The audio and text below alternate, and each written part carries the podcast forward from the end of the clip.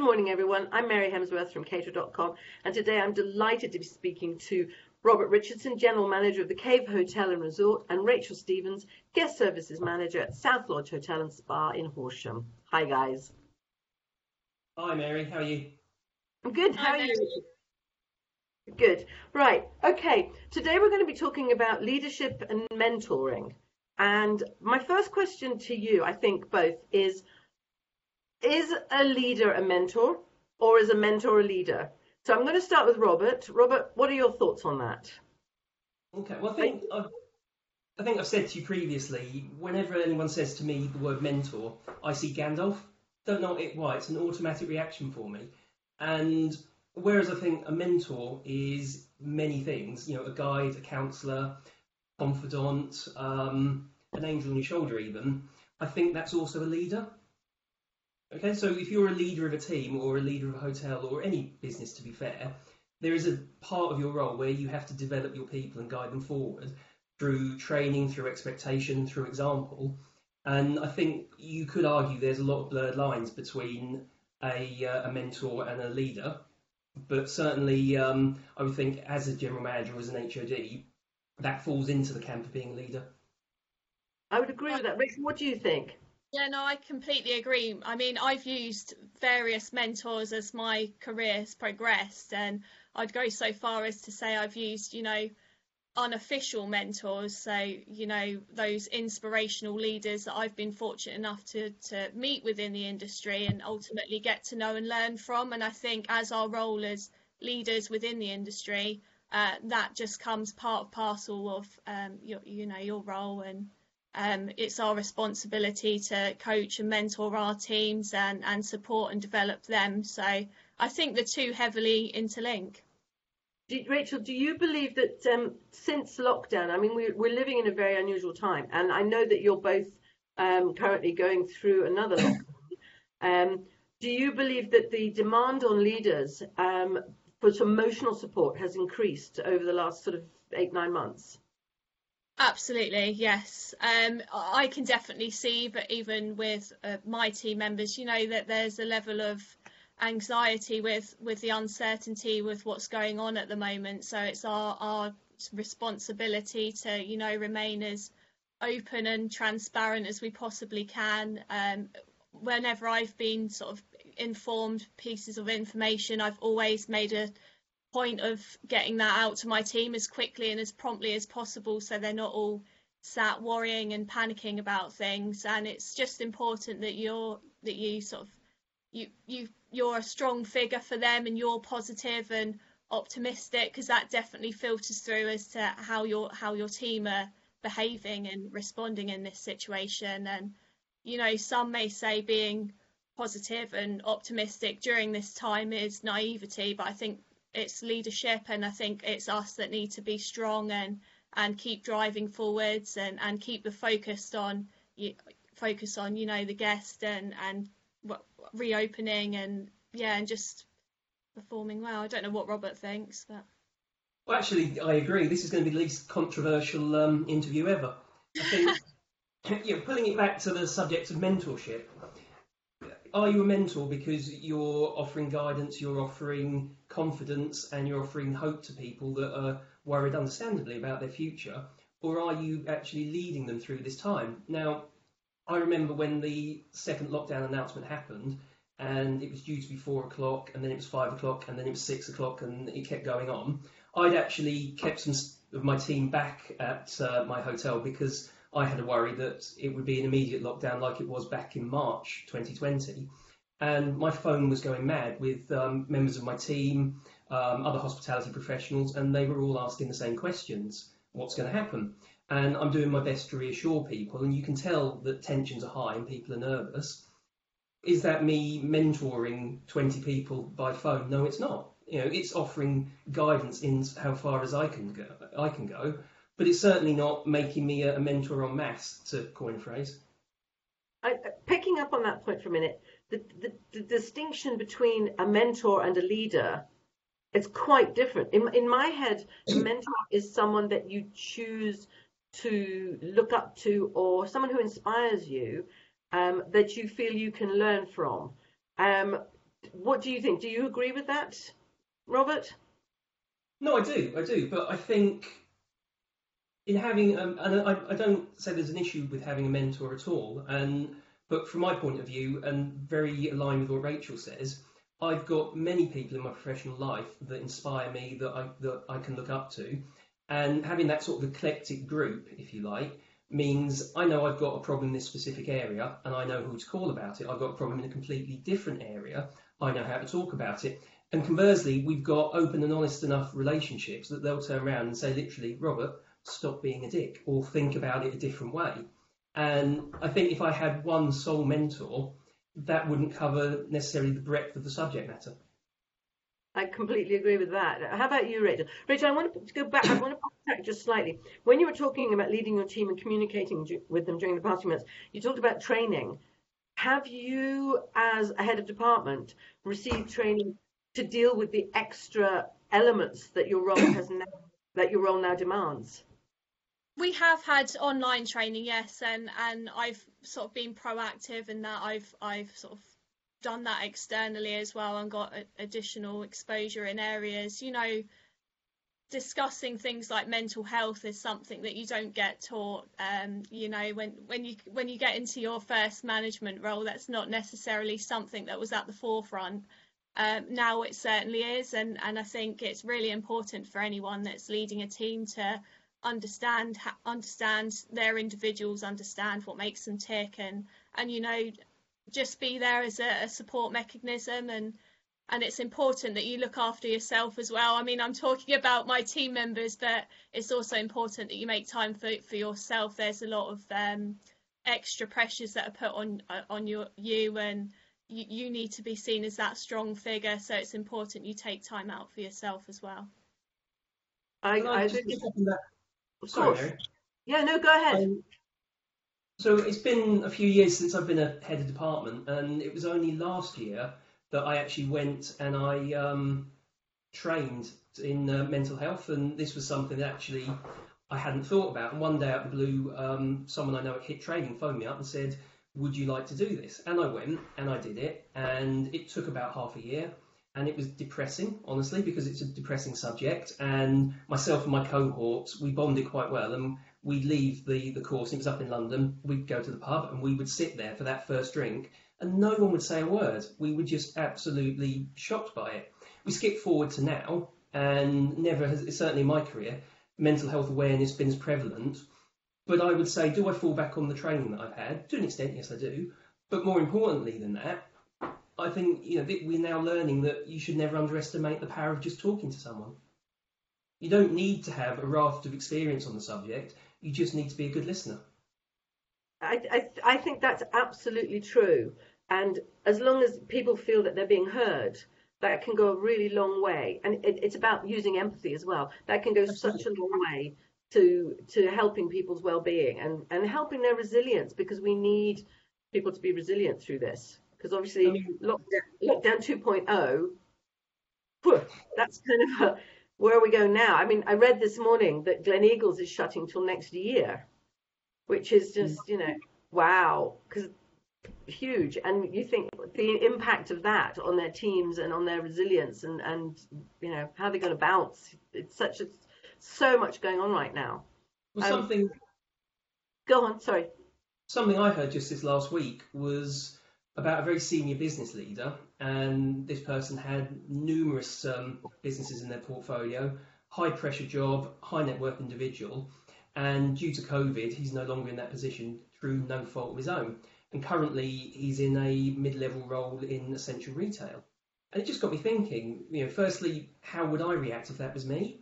Yes. And I had certain feelings on the subject. Conversely, how would I react when hopefully this person re-enters our industry, which I'm sure will happen because our industry is absolutely going to come back, and how if I was the person that had to guide them through that transition, how would I do it? And I think certainly the first thing that came to my mind is this person's perception of their role, of their value in the industry, and certainly how the industry works will be affected um, potentially negatively. They've worked in a different industry, so that will refresh how they operate and how they perceive things. So it just became a really interesting, almost internal discussion. It, it's something you and I have spoken about, and Rachel, I know you you've been thinking about this too. It's the idea that um, managers and leaders um, are suddenly having people join their teams who, in a previous role, they have held much more responsibility or been much higher up the hospitality sort of ladder, if you like. And now, um, as a head of department and a, a, general manager, you're having to manage and lead people who may have years more experience than you. And I just wonder how you approach that. What are your thoughts? I'll start with you, Rachel.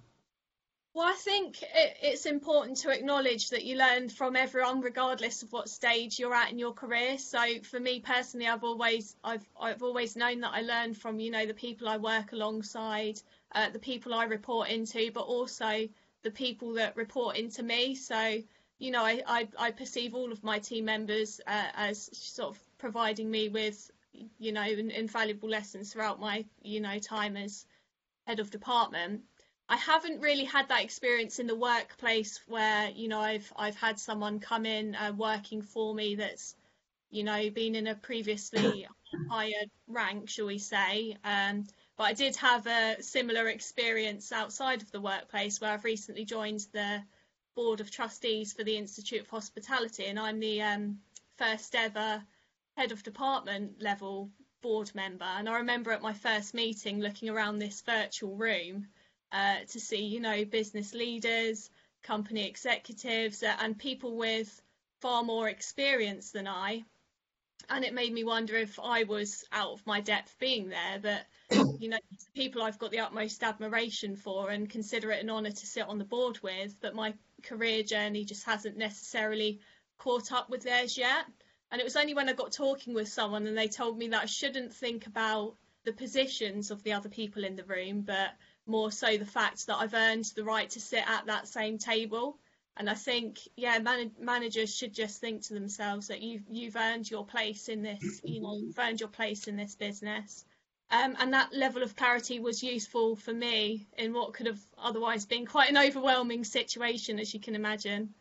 Well, it's almost it's almost that feeling of imposter syndrome. It's why am I here? And Robert's nodding. Robert, what what are your thoughts on that? Well, actually, um, Rachel and my journey has actually been aligned to an extent over the last couple of months because at the time Rachel joined the board, um, I've actually been on the board uh, about a year and a half, but I was fortunate enough to be voted to become their new vice chairman.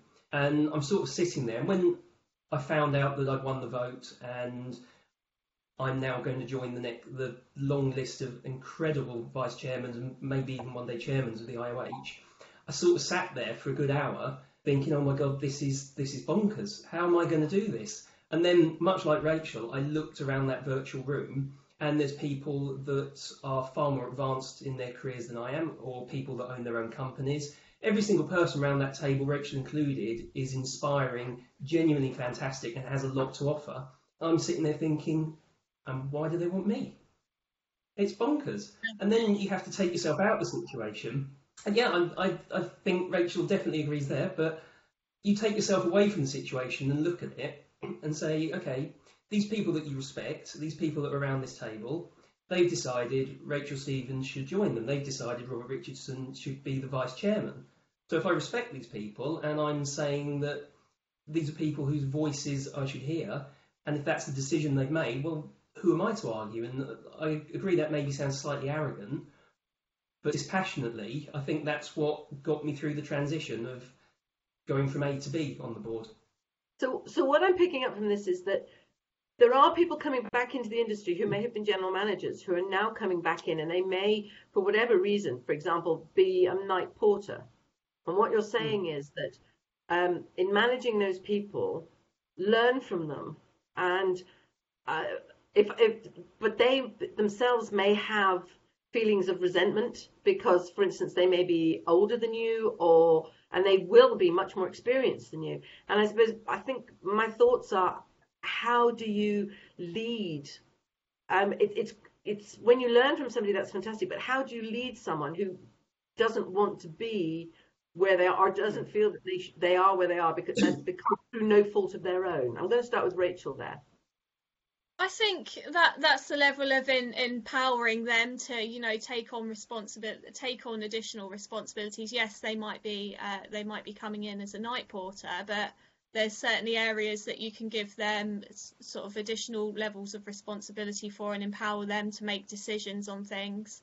Um, and I think that goes a long way in sort of keeping them engaged and enthused.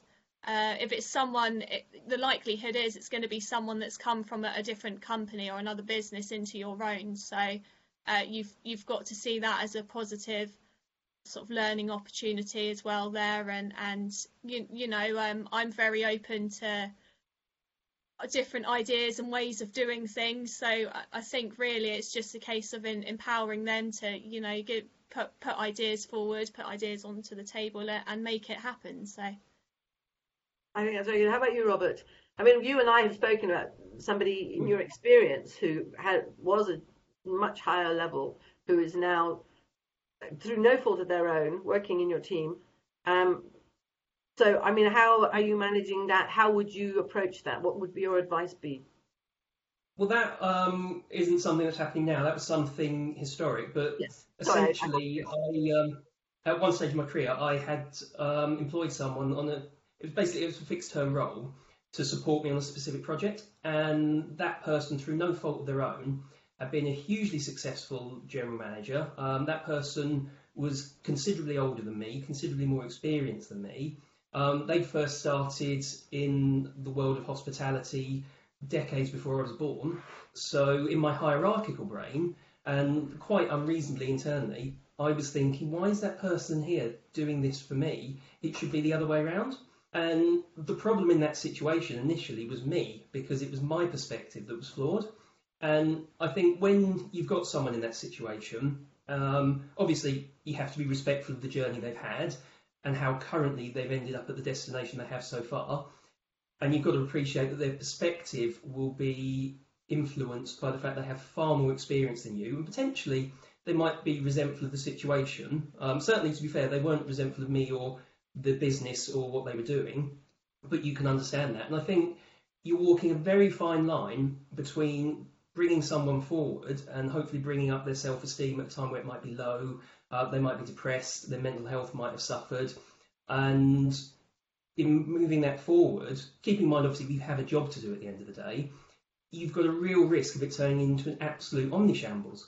Conversely, you might be able to turn the situation around and draw on them. And I have to say, I learned a lot from this individual, and they've gone on, they're back doing what they love, they're GM of another hotel, and they're doing fantastically. But it was almost a very awkward time.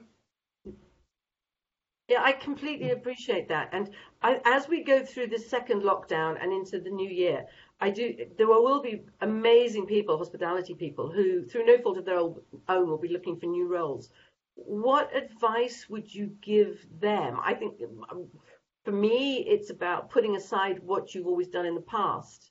Um, I, I, you know, maybe core skills. I don't know, Rachel. What would you, what would your advice be to a, job seeker going forward?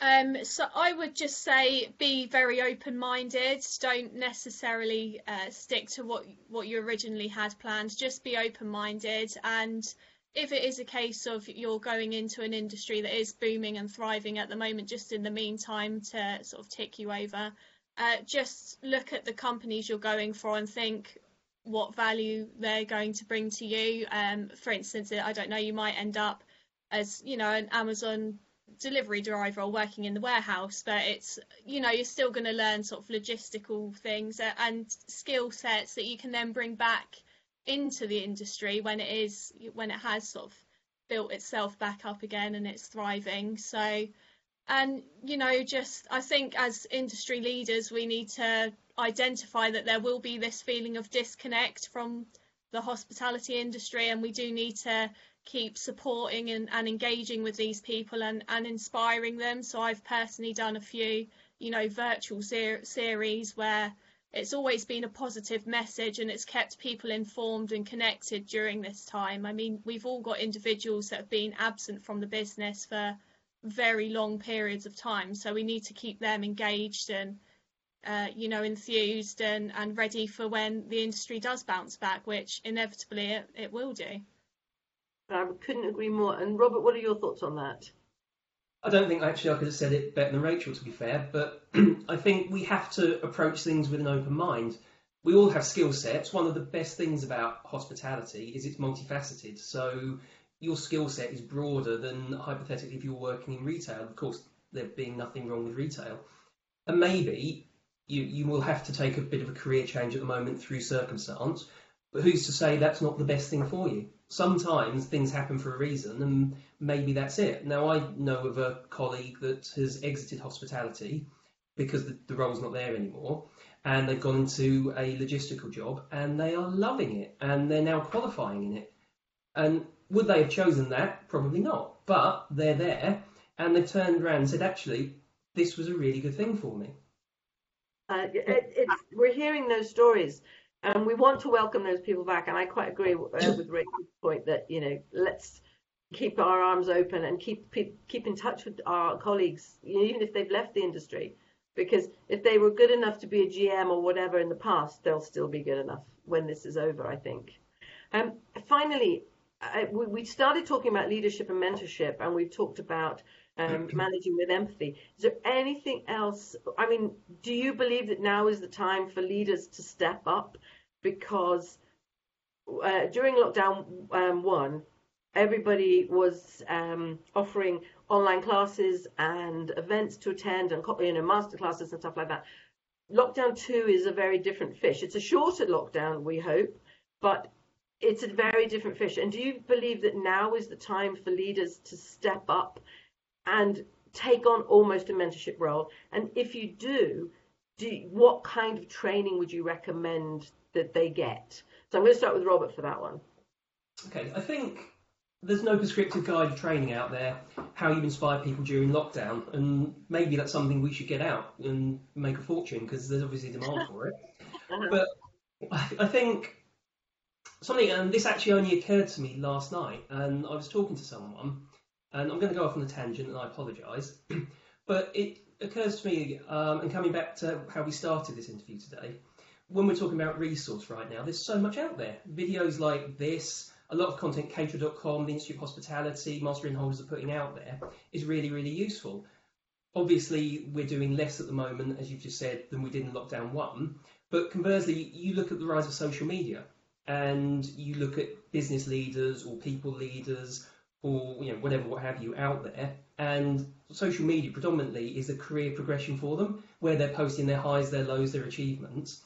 And we're almost becoming individual stories. So it's not Rachel Stevens the professional it's the story of Rachel Stevens. And people will look at that and they'll see the heights that she's aspiring to and hopefully follow suit. And right there you've got a resource.